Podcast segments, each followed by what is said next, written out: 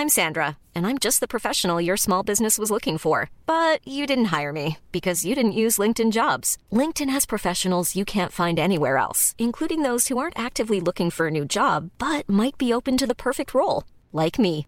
In a given month, over 70% of LinkedIn users don't visit other leading job sites. So if you're not looking on LinkedIn, you'll miss out on great candidates like Sandra. Start hiring professionals like a professional. Post your free job on linkedin.com/people today.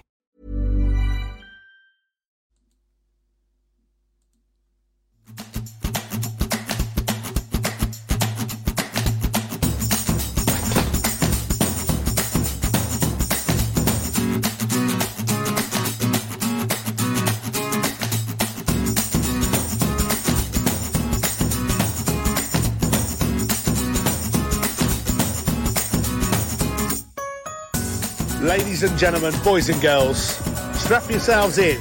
It's time for your Tilton Talk Show.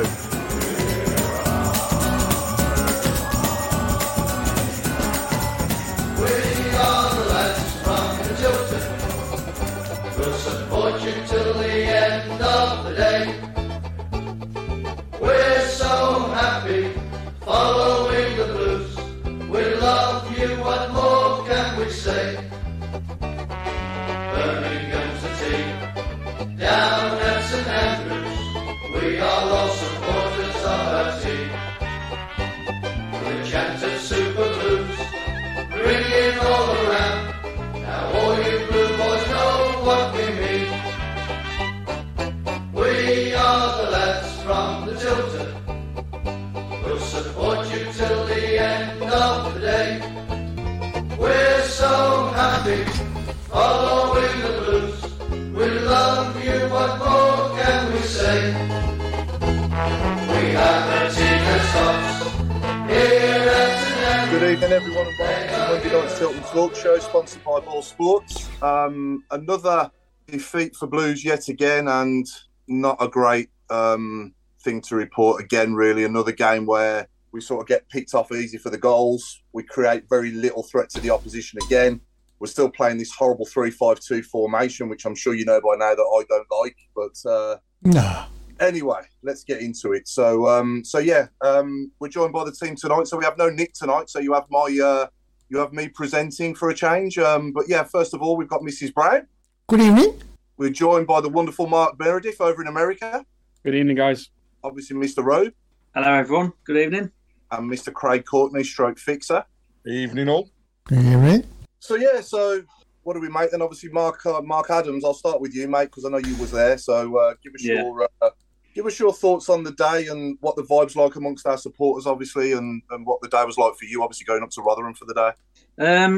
Well, normally you look forward to your away games, you know, win, lose or draw. But this one had from about 12 o'clock onwards in the pub, it was just a complete and utter flatness about the whole day. And it spilled over into it. Normally we take a big crowd up there and we get into it and we get beyond the team. That soon drifted after about half an hour. It was probably one of the worst away days I've had for a long time. Game-wise, it was pathetic. I can't think of any positives at all. It was just one of the worst afternoons we're following Blues we've had for a long time. And people didn't even get angry, to be fair. People were just sort of numb to it. There's no anger, no boos. It's just everyone's just in complete shock how bad it was. You can't even say any man of the match. Well, I suppose Ruddy for saving the penalty. It was just pathetic from the word go. And again, like you, Paul, I hate this formation. And I think the general feeling, especially at half time, you know, nipping to the loo and stuff, everyone was saying the same thing. How long do we go on with this stupid formation? It's not the Blues' way. It never has been. It's a joke. Yeah. It just does not work. We haven't got the players for it, and we never have done. I think Mark Roberts set the tone from the word go when he sort of just floats it forward to no one, and we're on the back foot within 2 seconds. Yeah. Awful. Absolutely awful. Yeah, and yeah. So, yeah, I don't know what the answer is. Yeah, yeah. Get back to basics, I think. Yeah, yeah. And Mark, in America, did you get to watch the game over there, mate, as well? Yeah, I did. I watched it on the TV and, you know, I'm with Mark. There's not real positives from me either. I thought, you know, just I'm with you guys, and I have been since we've spoken before. The formation for me is not working. I think you're playing players in positions that they don't normally play and are not used to. So you're throwing them in the deep end. I'm all for, with my job and obviously in youth football, I'm all for bringing youth players in. But in a situation we're in, I feel like you're just throwing them deeper down by, bringing them in, making them play, 2-3 games a week, being stuck in what's a negative environment right now. It's not helping anybody. I think it's just, we haven't got that. It doesn't seem like we have that leader on the field that really pushes everybody back up. I was hoping Deeney would be that, and I'm not going to sit here and talk about Deeney because I've read a lot about it this week. And it's a shame because he's one of us. But we need more from him, and we need more from some of the more experienced players in the team to really get into that dressing room and sort things out, I think. I think the hope for me is that, we do come away from this formation, I'd like to think. And if we do sign a left back and not a left wing back, and we can put Plachetta left mid once he's fit again. I know he's injured at the moment, isn't he? He's going to be out for a couple of games. But once we can get everybody fit and available, in a 4-4-2 or a 4-2-3-1 or a 4-3-3, it might not be a bad, 11 that we put out there. But, you can say we're missing a few first-teamers, especially in midfield, centre-mid. But I just think that, this formation invites the opposition onto us because we're, we're playing five at the back more so than we are playing, four in midfield, if you like. And we're posing. I looked at the stats at half-time, and it was no shots on goal whatsoever, no attempts off target, never mind on target. So their goalkeeper literally could have got a sunbed out, couldn't he, and sunbathed for the 45 minutes. Yeah. Shockingly bad. That's shockingly bad. Sorry, Paul, I was just going to say... walking out afterwards, a lot of the Rotherham fans were saying to us, this is one of the easiest games we've seen for a few years. Yeah, and all for an established Championship side like us, it's just not good enough. No, I know, yeah, but you're just inviting the opposition onto you, and you're posing a lot, little threat to them. And I said it last week, didn't I? I was showing the opposition too much respect, and that's what we're doing ultimately, and. Insanity is doing the same thing over and over again and expecting different results. And if we keep sticking to the same old thing every game, then nothing's going to change, is it? They're like rabbits in front of the headlights in this formation, I think. And I think it would do them a lot better if we could change it up and change the way we play a little bit. Well, a lot, actually. I think there's been a hope that it will change, but it's not going to change, is it? So even short term, Chris, if we don't get a left back, say. We're not going to get one for tomorrow night, are we? I would even go as far as to say, let's change it tomorrow night and let's put Maxime Colin left back and Williams right back, and play a back four, or bring George Friend in and play left back. Just don't put anybody wing. Just stop playing wing backs because it just doesn't work. No. So, Ray, your thoughts, mate? No, I was going to say I said on WM after the game we've got to go back to basics because every time. We even attempted to go forwards. Rotherham just spanked us down the wings, and then there was nobody there to win that ball back, to take the pressure off the remainder of the defence. And yeah, I've got to say, Roberts looked like a square peg in a round hole. It's time for us to strip things back. Tomorrow night, start 4-4-2 if we can, and if. What he's being published across a lot of social media channels at the moment is Eustace's wish to play that way, then maybe we'll see it. But I said it at the end of my interview. I still question who is picking not picking the team, but who's stipulating we must play 3-5-2. Because we've got players at the club, maybe young, but if you don't play them, you'll never know whether they're good enough. And if we don't try it, we'll never find out. And, fair play with today's signing. It's a very, very good one from a loan point of view. And if everything else be true, the fact that Chong appears to be coming on a permanent deal as well, for me, awesome business. Absolutely awesome business.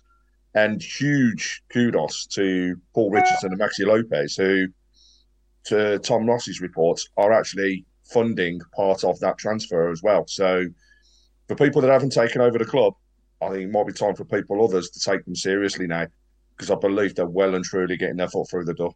Well, there has to be progress there. Otherwise, they wouldn't be, sort of putting their cash up front, would they? If they've not had any sort of confirmation that they can have any sort of investment in the club, then I wouldn't put my money into it, would you? You know, until you've actually given the authorisation to do what you want to do, then you ain't going to do it, are you? So that's a positive side if, you know, their money is involved in that. It's a big statement, isn't it? It is, yeah. I mean, yeah, Chong last season, obviously, especially at Luton away, he was unplayable. I'm not going to lie, it did frustrate me at times as well, but he's only a young lad learning his trade. You know, he sometimes he had to take a player on 4 or 5 times, didn't he, before he put a cross in? But, you know, he's got so much flair and skill and so much pace. And in this league, I think, you know, and certainly with this team now, it'll be a massive, massive improvement, you know. And again, as long as we play him in his best position, what do we think his best position is? Is it a 10 beyond the strikers, or is it wide on the right, or what do we think? I think when he was at his best, he was attacking from that 10 position. But when they swapped it up, he wasn't afraid to come, you know, and go and play on the wings. It'd be interesting though, because Hannibal, from speaking to some United fans, Hannibal is a very similar player to that of Chong. Now, if that's the case, how do you play the two together? Are we going to go 4-4-2 and put them across our wings? I mean, it'd be absolutely awesome if we did see that. But, you know, let's set the stall out nice and early. Hannibal's young. There's a lot of expectation from our fans already on his shoulders. Can't, you know, if he comes through the door and he starts on fire, brilliant. But sorry, how young is he? How old is he? He's only 19. Oh, right, okay. So, pretty good. You know, that is young, yeah, that's good. Through the door, and if it could be one of those, couldn't it? It could turn it so he becomes that fantastic player that everybody takes notice of. If he has one bad game and we get on the back as fans, just got to do nothing but knock him. So, again, comes back to let's back the players that are on the field. We don't agree with the management style in terms of senior management. No. We're hoping they're on the way out, but let's back the team while we can. Yeah, I think it's also a good sign that we're hopefully, and I'm going to say it again for the last time, you know, we're hopefully coming away from this wretched formation, because I'm hoping he's not buying Chong and Hannibal to play wing-backs. Like, yeah, I mean, 4-4-2. I mean, 4-4-2 is just like a new signing. If it comes back, it'd be exciting. May as well get our shirts done with 4-4-2 on the back. Yeah. It just, that's how much of a lift it'd give people. Yeah. And in the last 4 or 5 years, again, I've said this before, I know, but obviously Gary Monk played it, didn't he? And what I didn't get, the biggest one I didn't get was Lee Bowyer, because those last 8 games of the season when he first came in, he won 5 out of those 8 games, if you remember, before he gave all the kids a game and rested a few and playing 4-4-2. And then the next season, we never seen it again, and he went to this 3-5-2 as well. And I never understood that to this day. No. Yeah, I think I agree with Craig on what he said earlier. I think, you know, you have to question who is actually, you know, doing these team select, not the selection of the team, but just the formations and things like that. Because I agree with you totally, Paul. I think we watched those games and Bowyer came in and everyone was excited, and we pretty much stayed up comfortably in the end. Yeah. And then he just went back to it again for the next season when his back's to the wall again. And I certainly believe that Deeney, Juković, Hogan can all score goals if they get the service that they need through 2 wingers. I really do. Definitely. And I even remember Lee Bowyer on his, I don't know, we're going back in time here now, but even in his sort of interview after his first game, he said, you know, we've got Juković, who's a weapon in the air, and all you've got to do is go back to basics and get that direct ball into the box, onto his head. And, you know, I forget who we beat in the first game. Who did we beat in his first game at home, 1-0? I know it was before any fans were back, wasn't it? Yeah, but I can't remember who it was against. I can't remember now. It was Jukovic's header that won it 1-0. You know, and we just went back to basics, crossing the ball in for Juković. And was it Charlton? It weren't Charlton, was it? No, it weren't Charlton. No. I can't remember off the top of my head who it was. Someone will let us know. Yeah, a lot of comments coming in talking around positions and where the best player to play the players, and people are saying, put Chong on the right, play Hannibal on the left, get 2 up front, and especially Juković, getting back in the team once this stupid and I'll say it's stupid two-match ban is over. That was crazy. Incidentally, still don't know why the club didn't argue that. I really don't know. But once he's back in, there's no better person in the air. I mean, his stats show it. You put a ball towards him, he'll win it, and he'll either get you the flick on or he'll get you the goals.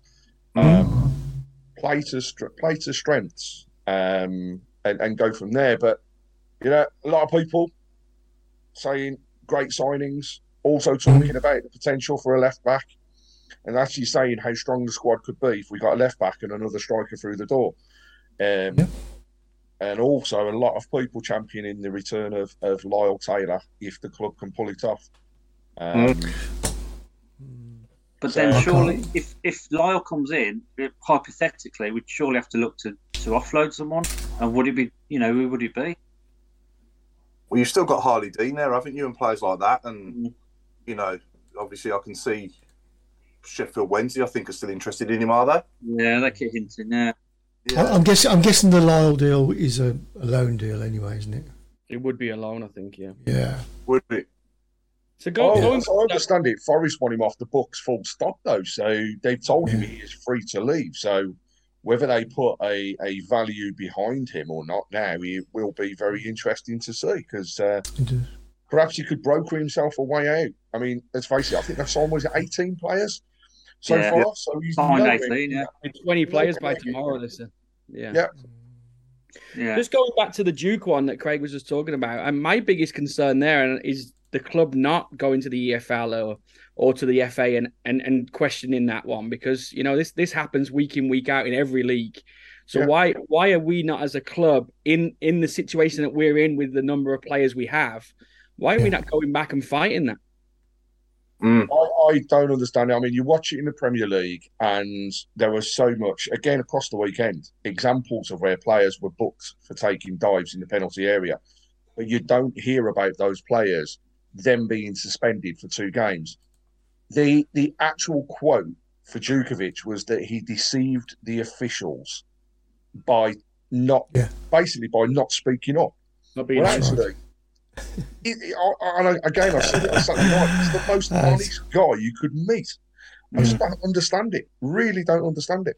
As I said, I don't understand. As you said earlier, you don't understand why it wasn't contested. Yeah, it's ironic because I say most of the referees deceive us, as you know, pretending to be referees for most weeks. And if you're honest with them, then you only get a yellow card anyway. So where does the ban come in there?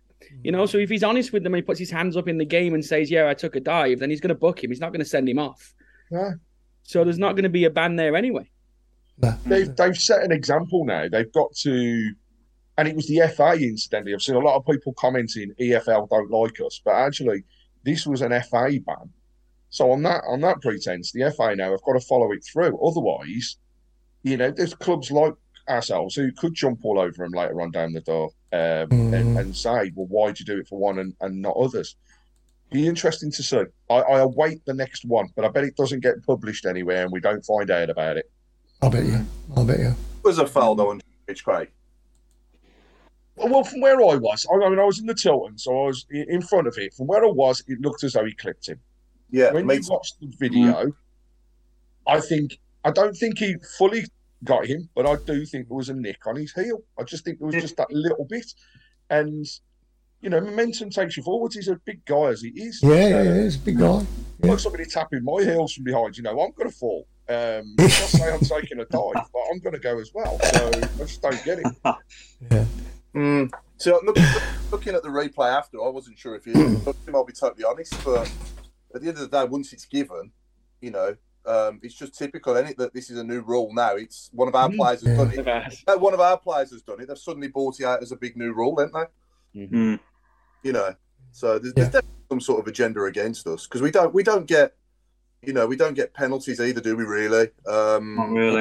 We don't get, you know, I don't know. It's just, it's always an uphill battle, isn't it, from the first whistle to the last. Certainly is, yeah. Just before we go further, I'd like to wish Caroline Kari all the best for her surgery tomorrow. That's from everybody here at Tilton Talk. Good luck, Caroline. Great. And keep right on, darling. Yeah, definitely. Yeah, good luck, Caroline. So hopefully then things will change, and you know, we'll start to change the way we play. And I just want to see us pose a threat to the opposition. I want to see the goalkeeper on the opposition's team working for a living more. You know, I want to see him getting his gloves worn more, because we just. I think Alan said it last week. We'd had, up until like before Saturday's game, we'd had 5 shots on target in 5 hours of football, or 5.5 hours of football. That at any level is ridiculous. It is, yeah. It is. Deeney once again getting stick. He's getting crucified again, isn't he? I mean, fair enough. I mean, they were terrible Saturday, so they all deserve a bit of stick. But again, we say it every week. Troy seems to get more than most. You know. Let's give him a bit longer, and let's get some better players around him that can get us up the pitch and hopefully create a bit more. I just want to see him on the end of a few more chances, because if he was missing chances left, right, and centre, you could obviously moan a bit more. But he's hardly getting anything at all. He's feeding on scraps, and he's not used to that. You know, most of his career has been played. You know, ball pushed through behind the back four, running onto it, and smashing it in the net. Yeah. When it's pumped up to his neck, what's he supposed to do? Yeah. The chairman's in there. Alan's woken up from his long afternoon sleep. And he's completely forgotten that he'd left his glasses on his head. Oh, yeah, he's got 2 glasses on. Can you see us, Alan? Can you hear us? Hello. The drugs are working. If you'd have read my article, there is no meeting tonight. What's going on? Oh, we changed our mind. I can see and hear you. Good, well done. Welcome. He's only got one job, Alan. You know, he just didn't shout it enough to you, did he? I did send you the link. Oh, I don't know. Anyway, do you want to catch up, Alan? You won twice. Caroline says... Yes, I've just read it. Are you ready, Eric? I went onto Facebook and you're there. You're right, yeah, because I just sent you the link. Hang on a minute. This is part of your nap, Alan. It's just a weird dream. Yeah, we're not here at all. I'm definitely not here. In fact, I'm definitely not here. I've got a new theme anyway for the show. Here we go. That sort of suits the mood, doesn't it? Yeah, that'll replace the temper. Going back to the Deeney side of things, and there's a comment here from Steve Kimberley where he said Deeney said the other week that he can't cross the ball to himself, you know, and that is very, very true. He's working hard, but he's not getting into the positions. But he's not getting into the positions because we haven't got people supplying him the way that we actually need them to. And perhaps these new signings will help. Yeah. Let me give you an example, right? Harry Kane is one of the best strikers in the world. And we had him up front in the Euros last summer in the final against Italy. Mm-hmm. Everyone remember him even getting a chance, never mind missing a chance? No, don't remember touching the ball. He spread the ball wide to Kieran Trippier for the goal. But then after that, we just sat back and tried to defend it for 85 minutes, didn't we? Yeah. And again, we were playing this wretched formation. And in my opinion, anyway, that's what cost us. The thing is, though, Paul, a lot of people say, most of the Football League plays, 3 at the back now. Who cares what the rest of the Football League do? Yeah. Let's concentrate on what we do. I watch a lot of football, and I see a lot of teams playing 4-3-3 as well. And I've seen a couple of 4-4-2s, but 4-2-3-1 as well is a popular formation. You know, but all I do know is that our team have never done anything doing it. 4-2-3-1 under Rowe, it worked. 4-4-2 under Monk worked. Yeah, and them are the only 3 seasons really that I've half enjoyed, if you like, over the last 10. Yeah. The rest of it was all, Obviously, Lee Clark at times, bless him as well, tried his best with what he had, and he could spot a player, couldn't he? I'll give him that. It's on some good play. And he was 4-4-2 a lot, and he had a little purple patch as well until he had to send all his players back, didn't he? The likes of Lingard, Byrne, and Hartley at the time. We lost a lot of players, but he who knows? He might have done a little bit better as well if we'd have kept the best players that season. But, he certainly never played 3-5-2. So we shall see. See what happens once we do our business before Thursday night. Let's see how many players we get in. Hopefully we do get a left back. And hopefully Chong does come in as well. And then that will give the place a big lift, won't it? And going into the next home game after that then, If we're starting 3-5-2 again, and Chong's right wing back and Hannibal's left wing back, you know what I mean? And Joe Bryan's playing left-sided centre-half, if that's who we're signing, then I'll probably give up and walk out. Yeah. Or the whistle. Yeah. What are people's realistic thoughts on ins and outs before that window closes? Because I think we might see 3 in. And we might see 4 going out. I think Lico's on his way. Is it? There's rumours he's out. He's going out on loan again. And obviously he wasn't even in the squad on Saturday. On the bench, no. Harley Dean, you know, we've mentioned Sheffield Wednesday there already, but I think he'll be well and truly in the window to get out there. Do I think he'll go permanent? No, it's going to be another loan move. And yeah, I think we'll see a couple of the youngsters go out as well. But, you know, let's make it clear, that's for experience. Mm. You know, we can't afford to let everybody go, but I think that there will be, you know, definitely youngsters going out the door. Let's be honest, Craig, it happens at all clubs. Yeah. They all send the youngsters out. Mm. Yeah. The interesting thing is the window as well. Sorry, Paul. It's just the window itself and the way that it is at the moment, right? You look at the players that are coming into the Premier League, not necessarily permanent moves, but loan moves. And they're all quoting the fact that they want to be playing football because the World Cup is in November. Mm. For me, the Championship sides have no better time at the moment to go and get some young, eager, fringe players from the Premier League because they want to prove, they want to play. You know, they want, if they go in there and all of a sudden they have a storming couple of months, then Gareth Southgate's going to be looking and going, "Oh, I've got to take notice here."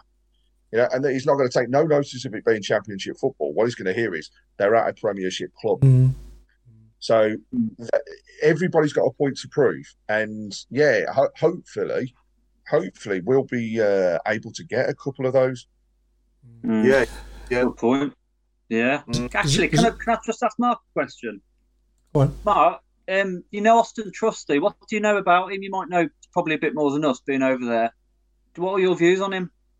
Yeah, he's highly rated here across certainly the MLS. But you know, I'm looking at it from an Englishman's point of view, and no disrespect, the MLS level's never been really high from my point of view. But from people that I've spoken to, from an MLS front, he's always been highly rated. He seems to be a good guy coming through. I know the US national team are obviously talking about him for the World Cup as well, which is only going to help. I think he's been excellent since he comes to Blues, honestly. I don't think, you know, if we're going to pick a positive out of where we are, I think he's one of them. Mm. But yeah, you know, it'd be nice to see him go to the World Cup with America as well and give him that boost. But yeah, I don't pay attention much to the MLS stuff because I'm just watching a lot of it. I'm watching the English football still with us and the Premier League and everything else. So, but from the feedback I get, it's always been positive. Mm. Mm. Do you think? Because he seems a nice, you know, he seems to have mentally screwed on as well. He seems to get it, you know. Yeah. Do you think he'd comfortably go in the back four as well, Mark, as a 2 rather than a 3? I think he would. Yeah, I think I'd put him. I mean, for me personally, I'd put him with Sanderson. And I'd just use the both of them as in the back four, and I'd take Roberts out. You know, Roberts can be on the bench. He doesn't, you know, normally you don't bring a centre half on as a sub usually, unless there's an injury. So you know, you might not see much of him, but you know, two better ones are Sanderson and Trusty right now. Another kid we've got as well that seems to obviously been forgotten about, obviously because he hasn't featured yet, is Nico Gordon as well, who's a very good centre half as well. Yeah, what's happened to him? Still injured, aren't he? He's been injured, yeah. Once we get him match fit as well, we've got a hell of a player there on our hands, I think. He was showing a hell of a lot of potential last season, wasn't he? Yeah, he came in and he did a great job. So, yeah, it's exciting to have. Like I said earlier, I'm a full believer that the youth players need to get a chance. I work with youth players every day of my life, and it's just tough in the situations that we're in. I feel sorry for them at times because they're thrown so deep into what's a negative situation, and that doesn't help them mentally prepare to it for anything. No, exactly. Yeah. I'd like to know what's happened to Odin Bailey as well. So he's like, he's just gone off the radar, which is weird, really. He's just disappeared. It's interesting, actually. It's just been a comment. That, yes, I just saw that. Yeah. Will be sold, and as somebody put it, if he can't cut it in the Scottish leagues, how can he cut it with us? Well, yeah, actually, I think he's a lot better than he's been given an opportunity to do. We will see. And Mark, there was one other comment. It's an interesting one here. It's during the World Cup, England or America? England for me. But my wife's not listening to the show, so it may change. Coward. No, definitely England. And my little one's got his England kit ready. So, yeah, we're... good lad. England over here. Yeah, nice. Yeah, Scott's just saying here that Nico Gordon is bang average. Yeah, that's your opinion, Scott. I quite liked him when he played for us. For a youngster, I thought. Yeah, he was assured, wasn't he? He was good on the ball. He was commanding in the air. He was quick. Yeah. And I thought he got better with every game, to be honest. Yeah. The more to be honest, Paul, going back, I mean, looking at Wes Harding play for Rotherham the other day, I mean, in a way, he's had the last laugh. You know, he's in the top five at the minute. It's been a good move for him. Benchmark. He played. He played. Yeah. Oh, okay. Yeah. And he had a decent game. I mean, you know, we weren't obviously watching him intently, but he seemed like he could slot into the Blues team. Yeah, well, he was fantastic when Monk first came in, and he played played him right back with Colin left back, and then we seemed to mess around with him. Then we were playing left back, centre half. He seemed to lose his confidence a lot, didn't he? Yeah, I remember him playing left back against them up the road, and it just didn't suit him at all, did he? He wasn't any good at central left back, but he was really good at right back, really good. I thought when he first went to Rotherham, he played a lot of games at left back. Did it? Yeah, and was very successful. You know, you read man of the matches, and gradually they moved him across again. Yeah, but if you take the youngsters in our team at the moment, they are perhaps most of them are at a stage where they should be going out on loan from us and getting experience. But because we're so desperate, they're able to get that experience with us. With us, and it's tough. We haven't got. I mean, I've said this in my blogs. If we continue with the 11 that that was probably our best available 11 on Saturday. Mm. That side wouldn't get relegated this year. You'd get relegated in the next 2 years. You know, it just isn't good enough. Now, if we strengthen it up and put the kids in, you know, one or two at a time, they will develop then, but at the moment we're relying on them, and that's not fair. I think that 11, if we keep playing this formation, it could get relegated. You know? Well, don't change the way we play. I'm not in love with it either. But if he's gonna play that, he's gonna have the players to do that. Yeah. And he hasn't at the moment. He's got the three at the back, which. Because they're always under pressure, you know, they're going to concede eventually. We've got nothing to relieve the pressure. You know, we didn't have a shot the first half. I mean, Mark, you were there. Yeah. Did you feel at any stage in the game that, you know, we'll get going in a minute and blah blah blah? No, not. Alan, from the first minute, all it was Roberts floating it sideways to no one. The ball, when we did the rare occasions, we did have the ball. It's Sanderson running sideways, not having a clue who to give it to, and it was just a collection of throw-ins and playing it so narrow down the touchline. It was ridiculous. Yeah, we never. The only time we looked like scoring was those couple of shots to start the second half. You know, and Bakuna blasted it wide and all the rest of it. But the whole game is just you didn't look like scoring. The opposition will look at our team and say, "Well, we'll sit on Bakuna, and as long as he doesn't do anything." Yeah. Yeah. This side won't score, and that Juki suspension. I mean, I cannot. Yeah, I cannot get me hat on with that. I mean, I was going to ask your views on that. Suspended for being fouled. I mean, goodness me! But we've got 330 pluses up front to choose from. 330 pluses, and you know, Juki's. I think Juki's legs went 2 years ago, but anyway, you know, we all love him, and I can't argue with his efforts and his, you know, his whatever. Deeney, you know, he's under pressure all the time. You know, you're the hero. You're going to produce, and Hogan was great when he started, and has got steadily steadily worse in the time he's been here. He'll still get us 10 goals eventually, but I think so. It's 20 we want, not 10. Yeah, I think somebody remarked earlier that second best scorer. Yeah, he looked uninterested apparently. He looks totally not bothered. But there again, all of them did. The thing is, as well, though, we're playing wing backs, and we haven't got a wing back at the club, have we? No. Natural. No. I'd certainly like to see the Polish lad playing in a 4-4-2. Yeah. Show more. You've only got to shove them all across one. Trusty at left back and Colan at right back. There's your four. Yeah. And off you go. Four midfielders and two up front. Let's give it a go. Well, I'd even have Friend instead of Roberts. To be fair, I think Friend is quite composed and quite calm. If you like, I'd have Friend over Roberts any day. Maybe I wouldn't argue with that. Mm. And what about Bellingham? Do you think Bellingham should get a start? I don't think to be fair to him, and I might be slated, but whenever he has had a chance, he's looked completely average. Mm. Mm. He hasn't.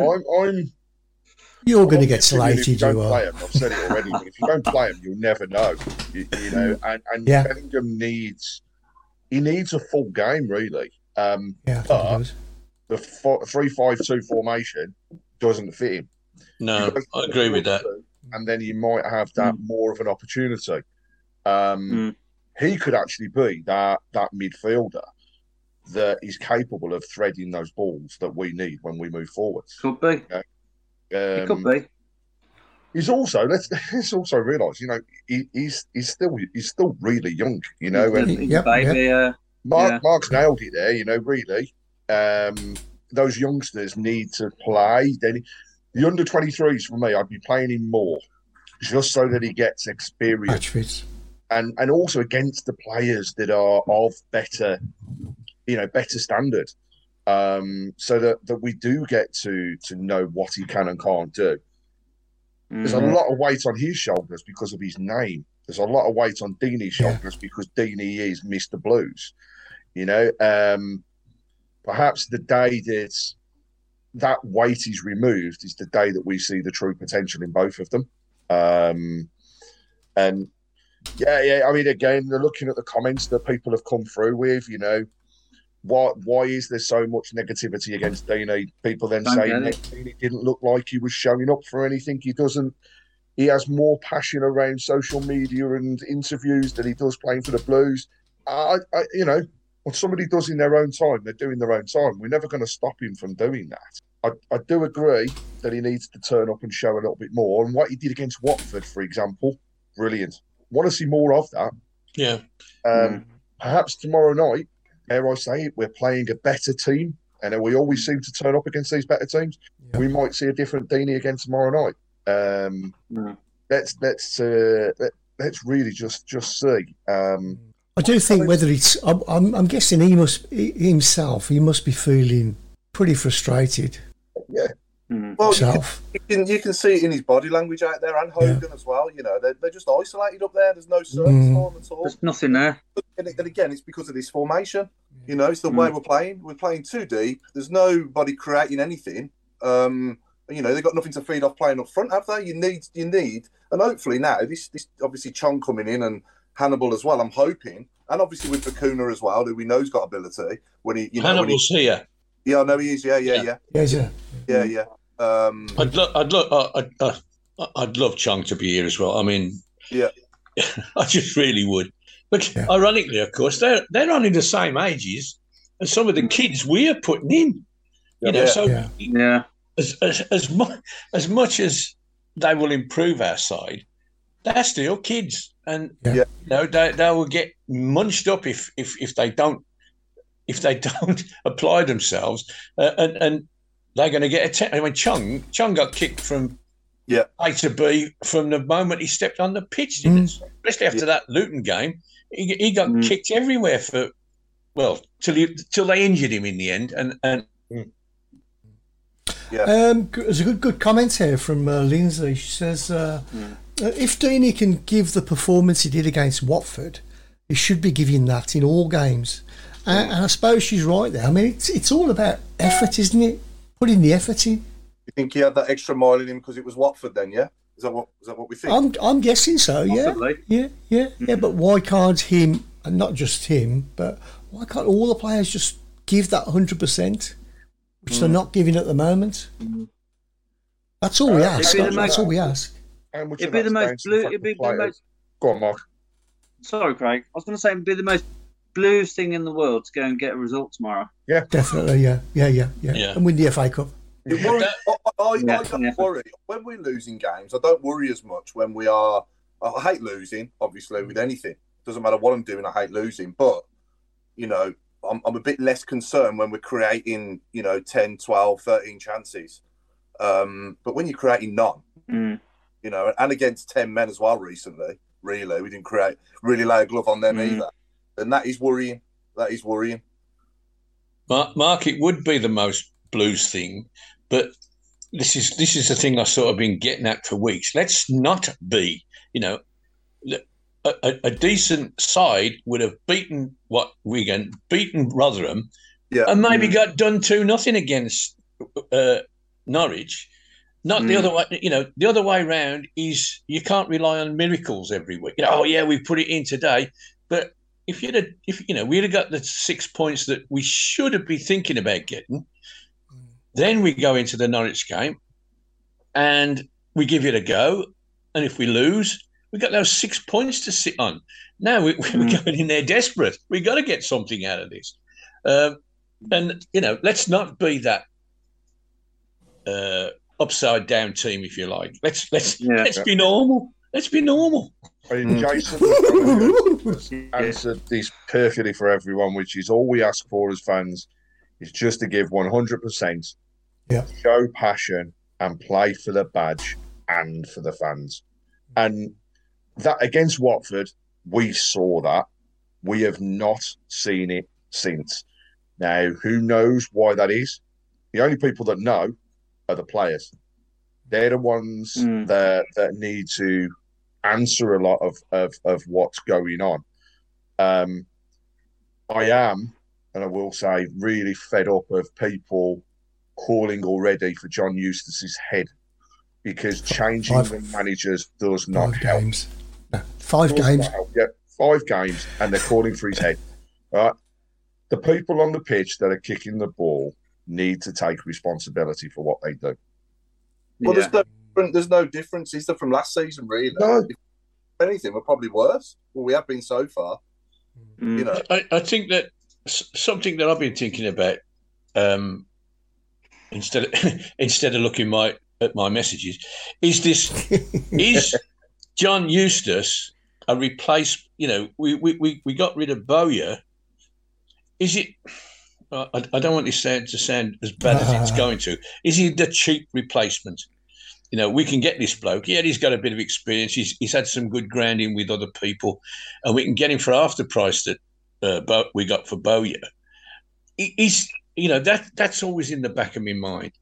And then they go and do something like today and get these two, hopefully two of them, but certainly one. And you think, well, this must be costing them. As we got rid of Woods to replace him with this bloke. Okay, we're still looking at the pennies, but at least we've got some quality there. Now with the manager, you know, if you go back 10 years, we've got Alex McLeish, the manager of Scotland, Chris Hughton, who was manager of big club Newcastle, etc., etc. And then we start slipping down the pecking order. Then we get Rowett, who looks like he was going to be, you know, of that level. Of course, we lose him, so we slip down to what's it again, and we go for a cheaper alternative, if you like. Now, again, it's only a gut feeling. It's not, you know, I've got no basis of fact that, but it's just you look at the situation, and you know, is it another money saving scheme? I'm guessing so. Trying to get the most out of as little as possible, and that If that's true, then we are in trouble, because we're spiraling now and we can't get out of that. We need somebody who's inspiring. Now, hopefully John Eustace will be that inspiration. He'll come along and say, I'm going to show these people, and I'll be the first, to say to him, you show me, pal, because I want you to. Mm. That you are the man. And we don't want a manager for 6 months. We want a manager for 10 years. We want you to create a dynasty, the John Eustace team. And that's, if that's how you were thinking, I'm on your side then. It's that time of the year. Your vacation is coming up. You can already hear the beach waves, feel the warm breeze, relax, and think about work. You really, really want it all to work out while you're away. Monday.com gives you and the team that peace of mind. When all work is on one platform and everyone's in sync, things just flow. Wherever you are, tap the banner to go to Monday.com. Millions of people have lost weight with personalized plans from Noom. Like Evan, who can't stand salads and still lost 50 pounds. Salads generally for most people are the easy button, right? For me, that wasn't an option. I never really was a salad guy. That's just not who I am. But Noom worked for me. Get your personalized plan today at Noom.com. Real Noom user compensated to provide their story. In 4 weeks, the typical Noom user can expect to lose 1 to 2 pounds per week. Individual results may vary. Forget what you cost, and you might cost more than the other managers. Who knows? But we do need that stability and ambition and vision. And this is Birmingham City. I put it in that article. We shouldn't be not beating Wigan more than 3 times in 40 years. That is disgraceful. It culminated on last week, and Rotherham, ironically, their new ground, we never got beaten before. Mm-hmm. We capitulated. Not okay if we'd have give it a go and got beaten, fair enough. But we just lay down, felt not good enough. I think you're spot on. It does feel like we're taking the Peroni out of the fridge and replacing it with Kestrel, doesn't it? In a way, The Pepsi and replacing it with Roller Cola. But it's not so much a dynasty, it's more of an Emmerdale. Oh, jeez, Mark, you're getting... Oh, my life. I've had the Pepsi and the Peroni in the fridge. I'll struggle with that. Oh, no, it's going to be... With M&B mild. Can we call this the analogy half hour? Nigel Mann says... We have struggled, though, Chris, haven't we? We have struggled. Oh, yeah. We've struggled with players on big money, a lot bigger money than the players we've got at the moment, and...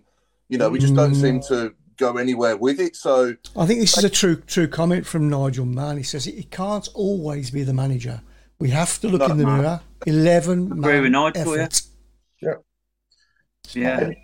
Just there's also a comment that's come through. I'll be honest, I didn't want to raise this tonight, but I'm going to add it on there because I just want to put out there that I'm in total disagreement with everything again. Apparently, tomorrow evening, there will be another protest from Birmingham City Centre to the stadium. Mm. And then there are also plans for yet another pitch invasion. Now, I'll go back to what I said at the beginning of the show. We've just brought in a player with apparently a second player being signed on a permanent contract, that player being Chong, and that the people backing these signings are the people who are trying to buy the club. Paul Richardson, Maxi Lopez are putting their money where their mouths are. Why the hell, as fans, are we thinking of doing protests and pitch invasions at this present time is beyond me. We'll put ourselves right in the window with the EFL. Yet again, they will throw the book at us.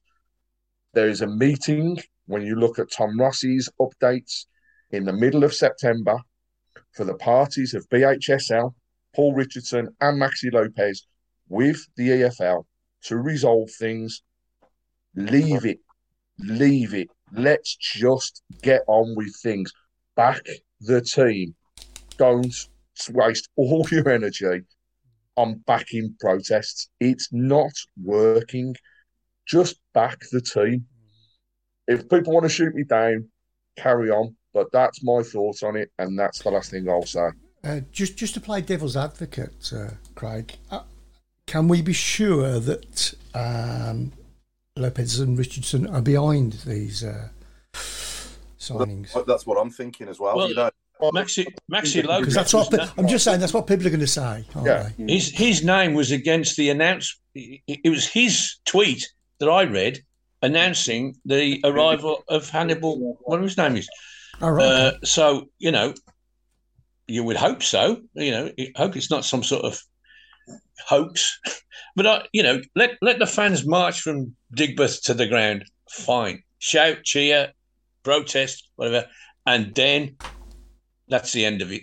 Go into the ground, get behind your team. Get behind the lads. And that's it. Yeah, I certainly don't any nonsense in the ground. No, I don't agree with it in the ground, but it has helped, remove the likes of Dong in recent years. And, obviously, maybe we wouldn't even be talking about Richardson and Lopez without protests outside the stadium in the past, So I think they have helped get us to where we are now. But I don't agree with anything going on in the stadium when the game's going on. Well, it's exactly what Noel Blake said. We spoke to Noel Blake last season, and he said exactly the same. Yeah. He said exactly the same. He said, do your noise, whatever, going up to the game. As soon as they get over the touchline, the game starts. That's when it should stop. That's when the players need us then as well, behind them. Yeah. Exactly. You don't mess with Noel Blake. No. And Nigel Mann, he's just said, the only protest he wants to see is on the pitch, the 11 men giving us all and winning the game. That's what they should be doing, yeah. That's exactly what they should do. You don't want them to feel anxious going out there either or under loads of pressure. And, I'll go back to Bellingham, Jobe, obviously, he's carrying the weight of the shoulders, obviously, of his brother, as well. And we'll compare and... I don't know if that's fair, really. To be honest, is he ever going to be as good as his brother? Probably not. But even if he's half as good as his brother in this league, he will be top draw. You know what I mean? Because his brother has got the potential to be a basketball winner in the future. If he gets under the right coach, let's say he goes to Liverpool or Man City under Klopp or Guardiola, he could be a Ballon d'Or winner in 5, 3, even in 2, 3 years. Totally agree. And I think the other thing is you go back to Bellingham. Actually, when you listen to reports on the Bellingham brothers, Jobe, at his age, is rated better than Judy's.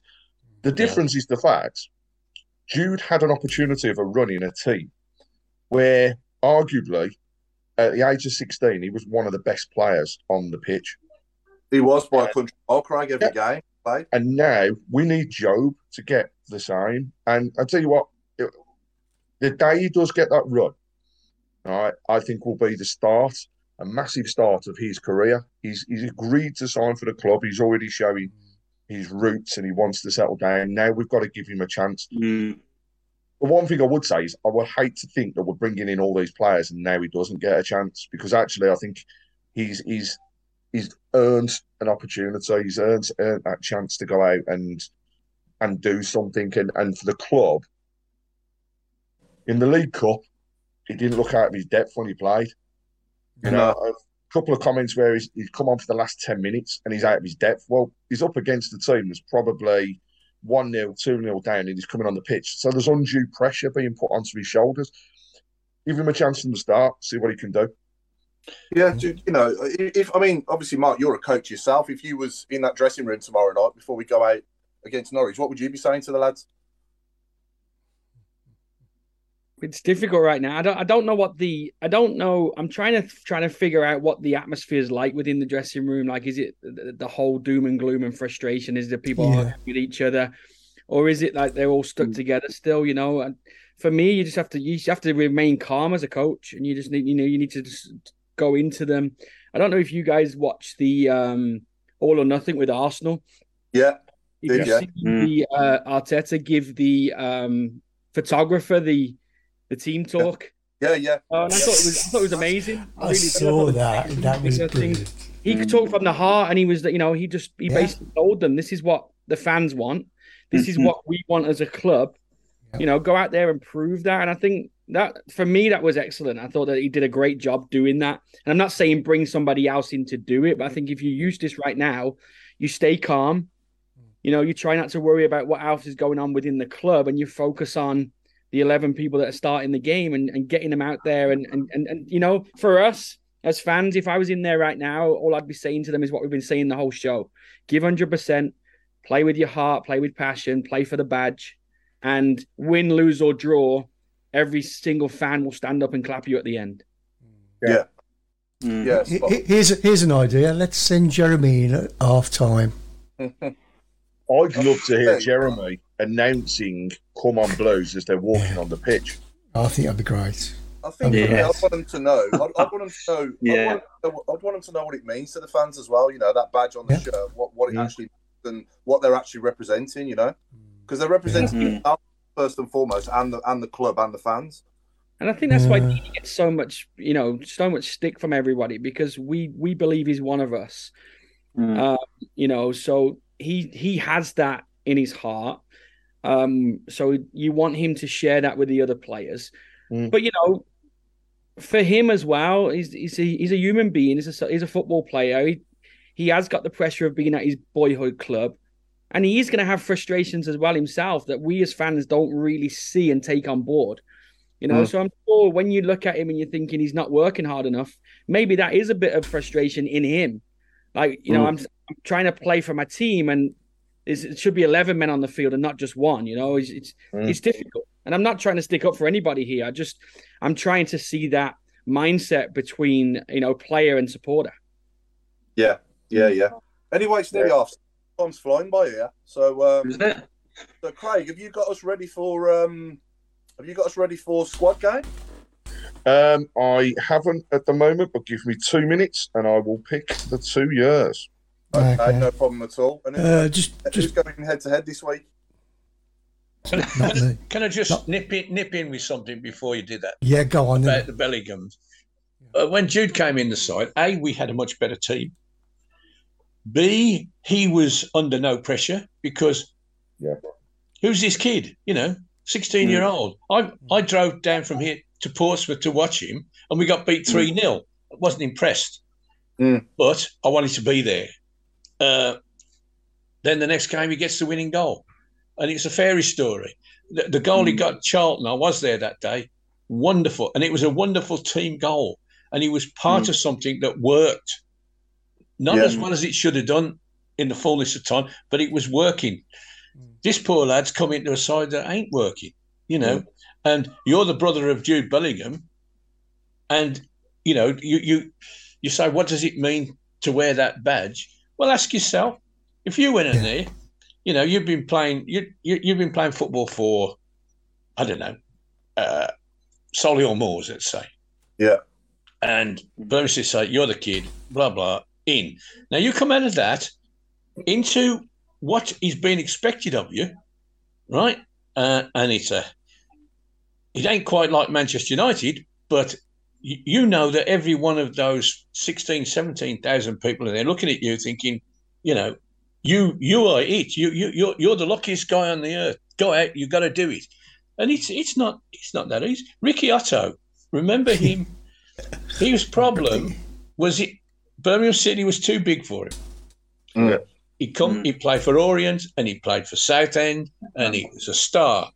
And 800,000 whatever it was, and a poor kid crapped himself.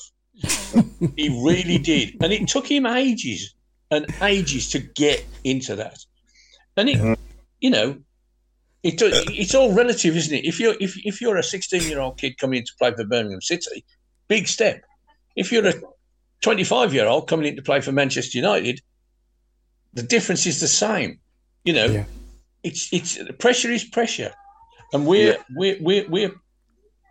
fans. You know, we put pressure on them for the moment they sign up. You know, we're all expecting this kid. He probably won't play tomorrow, but to be the saviour, and he's 19. I know.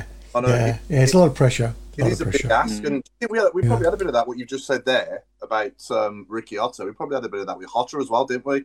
Coming from Brentford as well at the time. Yeah. I was quite pleased when we got him because I remember seeing, you know, and it was a big jump for him as well, wasn't it? I mean, he did show him at times for us, but just not often enough, was it? Does anybody know any more about the arguments full time in the changing rooms? I'm lost on this one. I don't really. They reported on Twitter. The Rotherham media guy on Twitter said he heard loud voices coming from the changing room. But I thought that's pretty standard for any full time. I like to hear that because it tells us they care. You know, so that's not a bad thing for me. I also heard that some of the fans were disappointed that the players didn't come over to them at full time and say hello. Well, before the game, after being given abuse. I think that can go both ways. I think if you win the game, then nothing's said. Now, at the start of a game, guys are getting off the coach, going to the dressing rooms. They're focused on what's going on with the game, right? Yeah. You win the game, it's not said. You lose the game the way we lost it, and then everybody wants to talk about it. They don't care. They don't care about us. They don't care about that. So it's a difficult one, really. Yeah. And also, why would the players come over? And I appreciate they didn't play well. So actually, they deserve a little bit of the disgruntlement from the fans, but the constant abuse, the same people, doesn't help, you know. And we go back to Deeney, right? If he's getting constant abuse, why would he want to go and see the fans? Why would he want to stand in front of them and hear that being hurled at him? He's not going to. So I think actually, as we've got to realise that sometimes we've got to take it on the chin. All right, we're all disgruntled. We take it on the chin. There is no need to single out individuals. 11 people were on that pitch wearing the blue the weekend. Those 11 people all deserve the same amount of criticism, not just one person.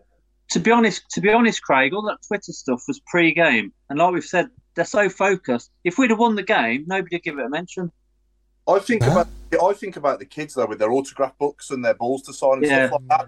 You know, and it doesn't take much, does it, just to go up to them for totally agree. Half a minute and just sign their balls and sign their autograph books. And you know, I will say, from what I've seen, they do for most games, and I think actually there've been a lot of interaction between the players and the fans after the game.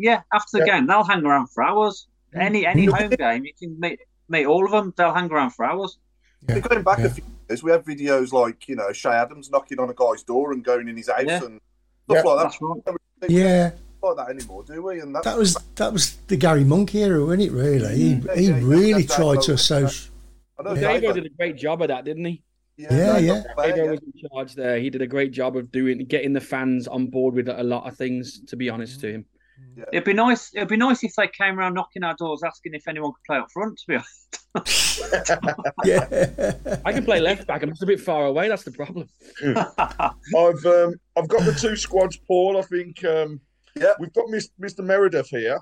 Yep. So I think Mr. Meredith, you should be one. And I can't recall, Mr. Watton, whether you've actually taken part recently. So I did it last week. Maybe I fell in last week. That's right. I did the week before. Mark trounced me. He had the easiest section, but. I think it should be. It's got to be Paul. I'll play against Alvin. I fancy you, Mark, to give me a run for my money here. No, this is a clash. This is come on. My money's on Mark.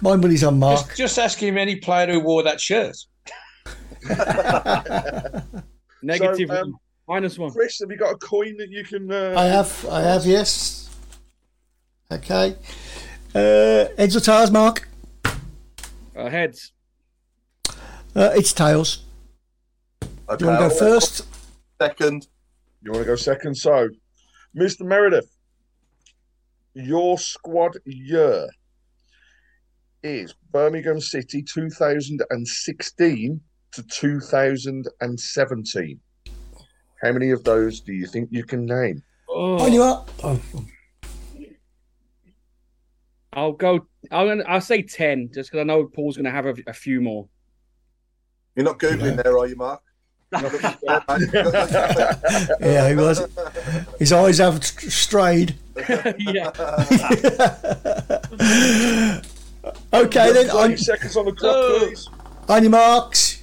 Get set. Go. Kuzak. I'm done already. Jonathan Graham. Michael Morrison. Yeah. Man, maybe I shouldn't have said 10. Davis. Pressure. Gardner. Clifton Bout. Magoma. Che Adams. Clayton Donaldson. There you go. Time up. Got 9. You got one. Excellent. Close. Very close. Pressure's on. Pressure's on. Come on, 1953. 1953. Well done, Mark. Paul, your squad is Birmingham City 2004 to 2005. Okay. How many? How many do you reckon? 14. Oh. Okay then, on your marks, get set, go. Mike Taylor, Nico Vassar, Mario Melchior, Kenny Cunningham, Matthew Upson, Jamie Clapham, Jermaine Pennant, Robbie Savage, Darren Carter, Aliou Cisse, Pandiani, Julian Gray, Forsell, Heskey, DJ Campbell. I don't think cancelled the season after. Sorry, I hate you. David Dunn. Who else did we have there? Time up. He's got the team poster on his wall. He's looking at the tattoo on his arm. Are you giving me Stan? Are you giving me Stan at the end? Stan Ladridge. I've got that count as 15. Oh. 15. I'm retiring from this. Some going at his ball. I'm still at the bottom of the league then. Well done, Paul. That's probably one of the best seasons I've seen down there. It was almost like a Galactico era, wasn't it? I wouldn't go that far, Paul. It was for us, Chris. It was for us. I suppose it was for us, yeah. I forgot about Muzzy Izzy. You know, when we got Muzzy Izzy, Jesper Grønkjær, Melchior and Messi and... Yeah, you know, all these players, so we signed Forsell permanently, and I'm like, wow, you know, I can't wait to go down the Blues. Yeah. But anyway, so that's and, that. And we still had people like Grankia, who was the Deeney of his day. He got Doug's abuse. Yeah. We got, as you say, got a Galactico team. He's going to come out of Chelsea's side, and we're giving him Doug's abuse. Why? Yeah. He weren't that bad, I don't think. No. You know, all through the years, there's always been one player that fans will latch on to pick on. And I think we should do a team of that one day as well. I think I forgot one of my dad's favourite players from back then, and that was Damian Johnson as well. He wasn't liked. No. Why? No. The kid never left anything on that pitch. No. You know, good or bad or indifferent, he gave it the lot. Abuse. He didn't get criticism. He got abuse. He threw his shirt down one, and good luck to him. People said he was terrible. I thought, no, you're getting what you deserve. No. Peter Taylor said, "Well done on your 15," because he couldn't name 15 players since 1992. I'd struggle as well. I would struggle. I'm in the same boat as well. Yeah. Robbie Savage says, "We're going to discuss now, obviously, and whoever gets the most votes, obviously, on the shout box will win this, but." We need a second centre-half for our underrated Blues 1-11, don't we? So far, we've got Colin Doyle in goal. We've got Jerry Gill right back, David Murphy left back, and Gary Ablett as the left-sided centre-half. So we need a right-sided centre-half next to Gary Ablett. Can I chuck in Vince Overson again? Yeah.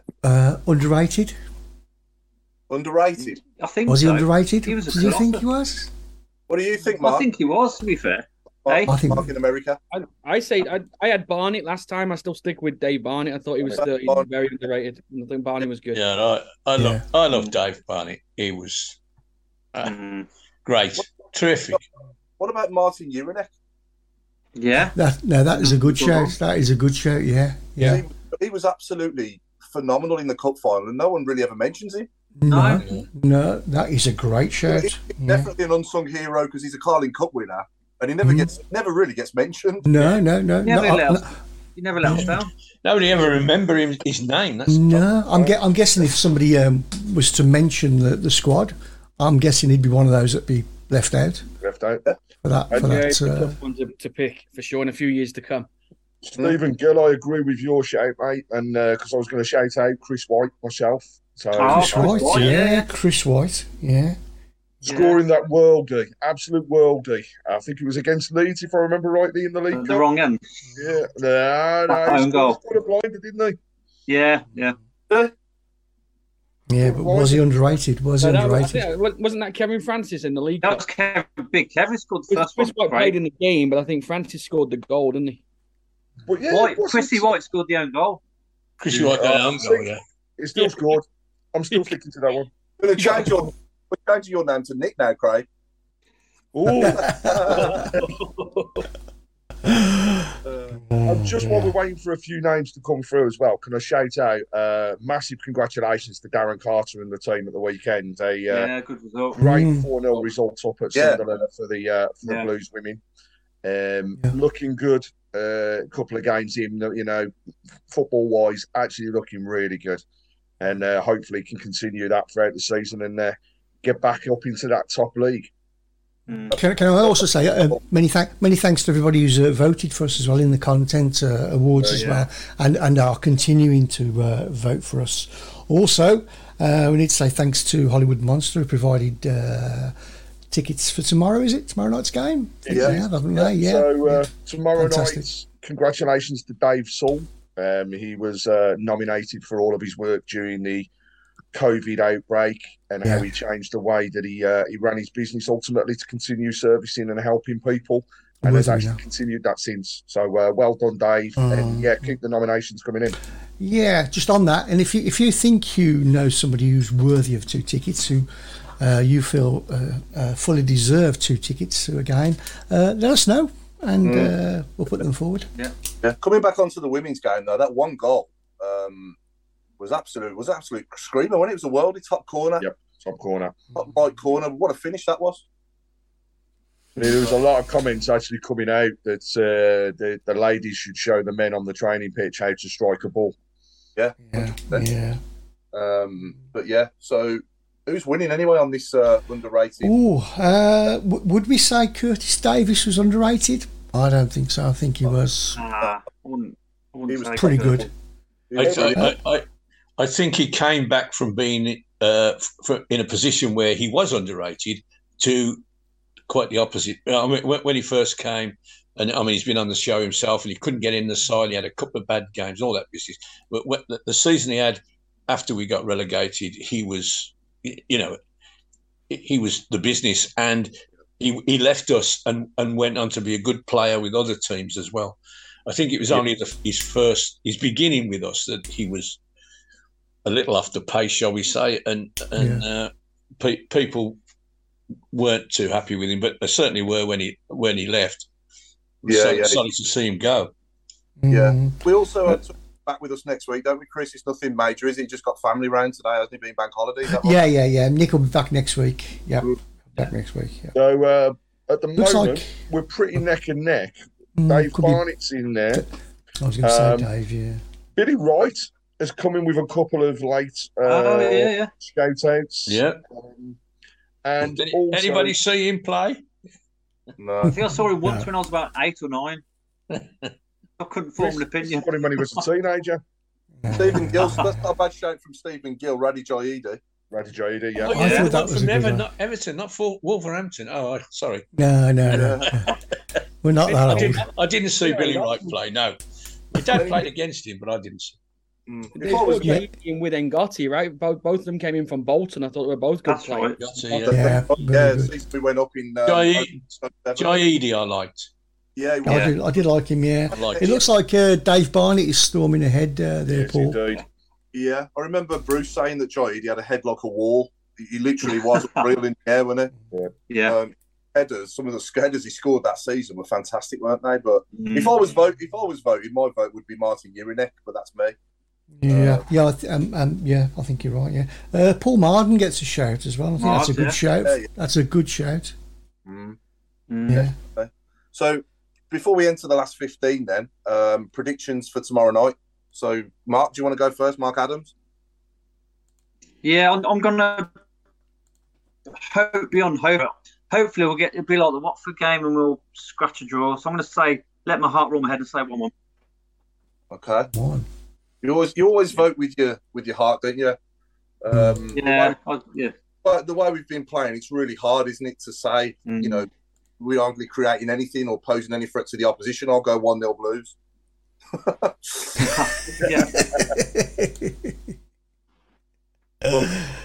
I'm going to go. I can't see us getting a win. I just can't see it. I'm going to go for a narrow 3-0 loss. Mark in America? I'm going to take a 1-0 Blues as well. I think we talked about it earlier. It's just it'd be a Blues thing to do, won't it? Yeah. Have a good game, get a win, and see what everyone has to say after that game. After then. Yeah. Can Hannibal play tomorrow night? He could, yeah. I don't. Lone players you can stick straight in normally. Yeah. Yeah. Where's Bellick? Where is he still hurt right now? Still injured, yeah. Yeah, he's still trying to get him off. That was the other question I was going to ask about Hannibal. You know, what injuries he got is going to keep him out till the end of November. You know, that's the other cynical part of me thinking. You keep signing these players and they're not ready.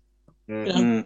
Anyway, I'm going to make a prediction. I'm going to break the habit of a lifetime. I don't like predicting, but I never predict us not to score and I never predict us to concede. But I'm going to change the habits of a lifetime and I'm going to say a 2-0 defeat tomorrow, hoping that I'm going to be wrong again. Yeah. Yes. Reverse psychology. Craig? I'm the same as you and Mark. I do fancy us to sneak it 1-0 and, you know, just to put it out there, I actually fancy Deeney to score the goal. Yeah, I've got a feeling it's Troy score. That would be a boost of confidence, not just to him, but to the team, wouldn't it? Mm. Pete Taylor, yeah, totally agree. 1-0 Blues, Deeney overhead kick assisted by Bellingham. You know, how we would all wish that could happen. That would be good, yeah. Hope, you know, is that I'm having a look at the team before the game and we're playing a back four. That's my biggest hope before kick-off.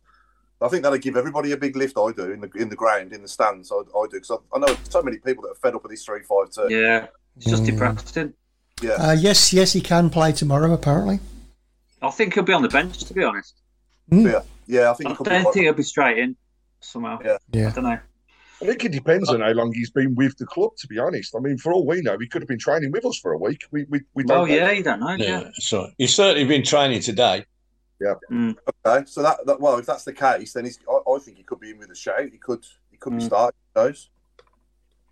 And he will have had his pre-season. He's played under 23 games. He's had his pre-season. It's not like he's, you know, like Bilic hadn't done any. And what if it was me? I would say, I'd throw mine and say, give us an hour. You know. Don't bring him on when we're a goal down. You know, that's too much. Again, pressure, isn't it? Yeah. You know, thing is, go out and do your thing. Well, you don't need to come on when we're losing because you'll face the silence of the fans. Oh! You've really been working on that, Mark. We can tell. Thinking about that. The whole show is waiting for that one. Paul, I don't know. 80 minutes in and it's took you that long. So anyway, push him on a trolley with his arms tied to his side. On that note, we've got 10 minutes now, so we're into the last 15. I'll call it the last 15, even though it's the last 10. So this week is anything to do with, and next week, obviously, the kids are going back to school around the Midlands, and it's anything to do with schools, or that you might see in a school or university, as you call them nowadays as well, or academy. And football, so anything to do with education and football, off you go. Here we go, and I believe you've got about 70 prepared, haven't you? There's a fair few that may have been prepared. I think I'll go to the loo while you're doing that. I'll kick us off with Paul Desky Salido. I like that. Can I say Nicola Fizzic? You can say it. I'll start off with Eraser Ruddock. Oh, yeah. Mark, in America, you got any? Not right now, no. I like Lindsay's. Lee Summercamp. Oh. Yeah, clever, Lindsay. Yeah, yeah. Very clever. You had Lee Camp in there somewhere, didn't she? Yeah. I don't know why. I don't know if she's ever mentioned it or anything else, the reason why, but he comes up every week when she's talking. Was it Lindsay who had the cardboard cutout of him as well in the ground? It may have been. Again, I don't know why. Yeah, can Lindsay confirm it? Yeah. Phil Summerhill. Like him. PSGCE in France. PSGCE. PSGCE. Is that what you mean? Yeah. PSGCE. We've had Maxi College instead of Maxi Collin. No. Oh. Who was that? That was Jason McDonagh. That's a good one. That one just popped up before I went. I don't know if you mentioned it, but Lee Summercamp. Did you see that one? Yeah, I've seen that one. That's a good one. Gary Pendry. Oh. Hotter Notebook from Lee Gregory. Got Hotter Get the Bus, Nigel. What the hell? Oh, yeah, your school.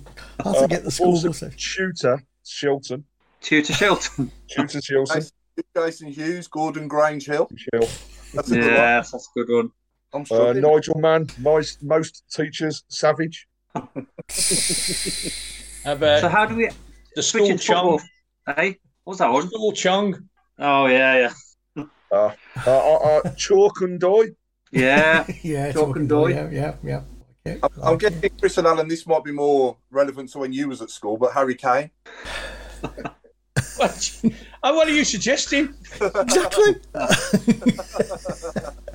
It's a thing of the past now at schools, isn't it? Yeah. No. Yeah. I did actually get the cane. I did actually get the cane once. Did you? Yeah. What did you do? Yeah. How much did you have to pay? Well, I was talking in class, right? And yeah. I was brought to the front to face the blackboard, and it just so happened the headmaster was walking past our classroom, gathering up individuals like me, and it. He took us all down. He caned us all. He didn't even ask me what I'd done wrong. Shocking. It just wasn't fair. Michael Woods may just have cracked you with daily added detention. Yeah, that's a good one. I like Dave Twines as well. Amari School Bell. School Bell. Yeah. Yeah. Very good. Trevor Maths, his son. Not bad. That's not bad. Very good from Bray Harbrow. Oh, you see, they Lisa Fields. Some people would know about this, other people won't, but saved by the Jude Bellingham. Oh, yeah. Very clever. Very clever. Yeah. Sometimes I think our audience are a lot cleverer than what you say they are, Craig. Well, cleverer than us. I've just got to be honest. Oh, definitely. Yeah, Richard that's right. Yeah. Taylor, our actor friend in Miami, Chris Woodwork. Yeah. That's a subject, isn't it? Yeah. Yeah. What about Joe Hart? Who's laughing at the same one as me? Dave Twine. Dave Twine, yeah. We can't read that one out.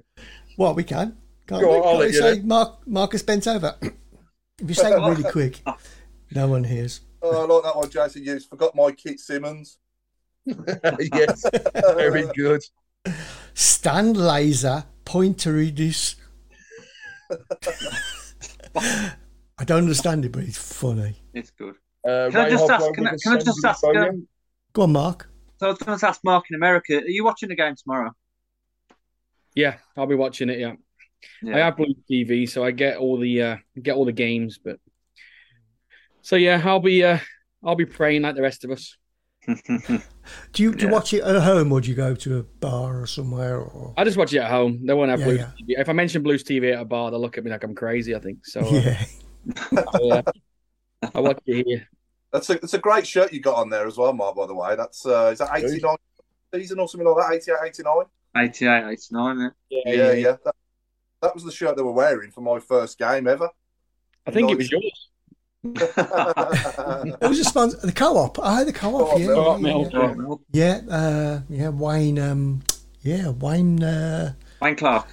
Clark. Yeah, I was thinking Wayne Clark for that. That shirt, yeah. Steve Wigley. Who else was playing there? Wigley, Whitton. Steve Whitton. Roger Hansbury was in goal, wasn't he? Yeah, Hansbury. Evan Ashley. Frayne. Dix. John Frayne. Yeah. You seen that? Ian Underside was before then, wasn't he? Oh, was it? Yeah. Mm. Tyler Blackboard. That was a good one. Tyler Blackboard. Spam Lazaridis. Oh, I'm trying to figure that one out. Spam, yeah. Yeah. Talking about lunch, he's got his school lunch. Get that for school dinner, Spam, didn't we? Yeah. No, I've thought of a good one for next week, so don't worry about it. Yeah. I'm not going to tell you now, though. I'm going to keep you in suspenders. Teddy Shirtingham. Teddy Shirtingham. Yeah. I was going to say Blazer Ruddock. Not a bad one. Blazer. Jeff Pommel Horsefield. Very clever. Yeah. Somebody. Halton Sam Mullet. Somebody asked earlier about safe standing. Do we ever think it'll happen at the Blues? I'd like to think it could happen. I mean, I don't know whether or not it would affect the actual overall attendance, you know. Let's say, I don't know, one day we fill the ground again. Would we get less than what we would if we didn't have it? I don't know.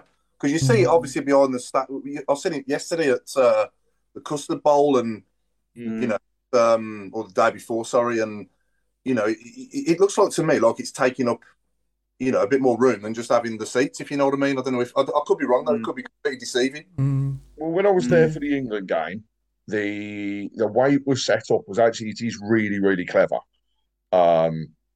It's just like basically having your good old barrier put in front of you, really. So it gives you the optionality. If you sit down, you're not got an obscured view, which is great. If you want to stand up, at least it's safe and you're not going to fall on the person in front of you. I'm all in favour of it at St Andrews. And actually, I believe that when we do finally fix the stands, whenever that may be, that'll be one of the things that we see coming. Yeah, hopefully. It would be good. Especially if it's a cheaper option. Yeah.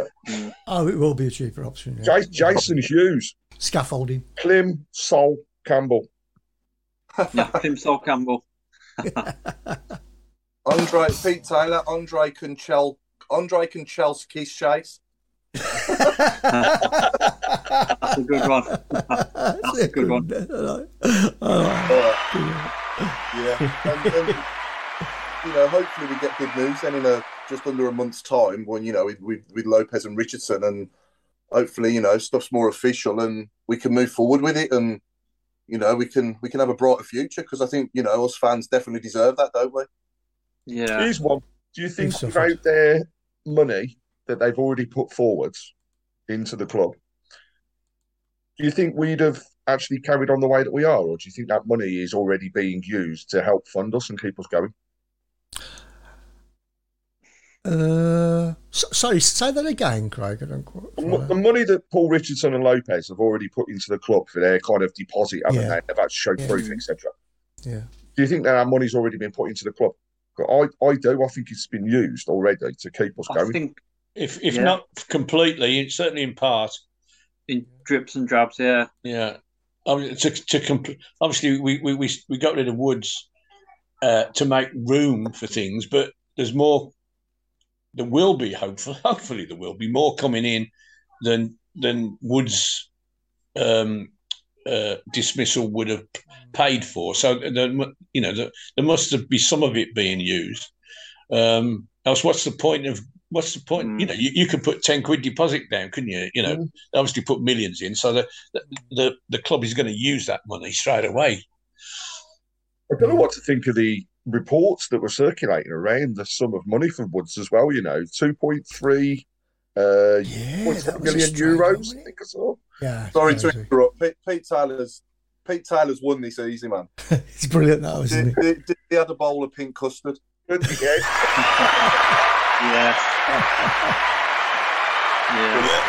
That's so good. That's excellent. Excellent. Oh, God. Yeah, it's horrible. You're older than I look. I think was the other one. I think it's time to say goodbye, Paul. Yeah, indeed. Yeah. So fingers crossed for 3 points tomorrow night, anyway. And but yeah, thanks for joining us tonight, Mark, in America. I'll start with you, mate. Appreciate you guys, and keep right on. Cheers, Mark. Cheers, Mark. The robe, without the robe. Yeah, robe's been starched, ready for the winter. It'll come in on its own next week. But actually, in the summer, we should call him Mr. No Robe. Yeah, No Rober. Yeah. It's 3 points tomorrow. Fingers crossed, and hope everybody listening, watching, and all of us have a good week and get back on our feet a bit with the Blues. The chairman of the board. Yeah, thanks very much, guys. Blues TV have got me set up again. I have booked in to watch tomorrow, and I shall be. In fact, I should be sitting here all day waiting for it to start. All the best, everybody. God bless you all. Cheers, Alan. Great. Thanks a lot, everybody, for joining in tonight. And here's for a good game, 3 points, hopefully, tomorrow night, and a much, much better atmosphere. So let's get behind the boys, show them how much they mean to us, and let's give them some backing. Indeed. Yeah. That's what by no means least, Mrs. Brown. Yep. Thanks for listening, and we'll see you next week. Good night. Good night. Bye.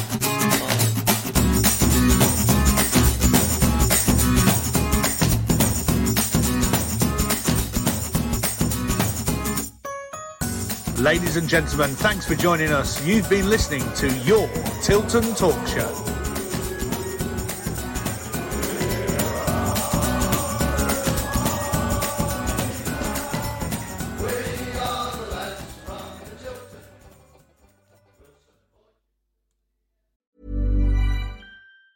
Hi, I'm Daniel, founder of Pretty Litter. Did you know cats tend to hide symptoms of sickness and pain? I learned this the hard way after losing my cat, Gingy. So I created Pretty Litter, a health monitoring litter that helps detect early signs of illness by changing colors, saving you money and potentially your cat's life. Pretty Litter is veterinarian developed, and it's the easiest way to keep tabs on your fur baby's health right at home. Go to prettylitter.com and use code ACAST for 20% off your first order and a free cat toy. Terms and conditions apply. See site for details.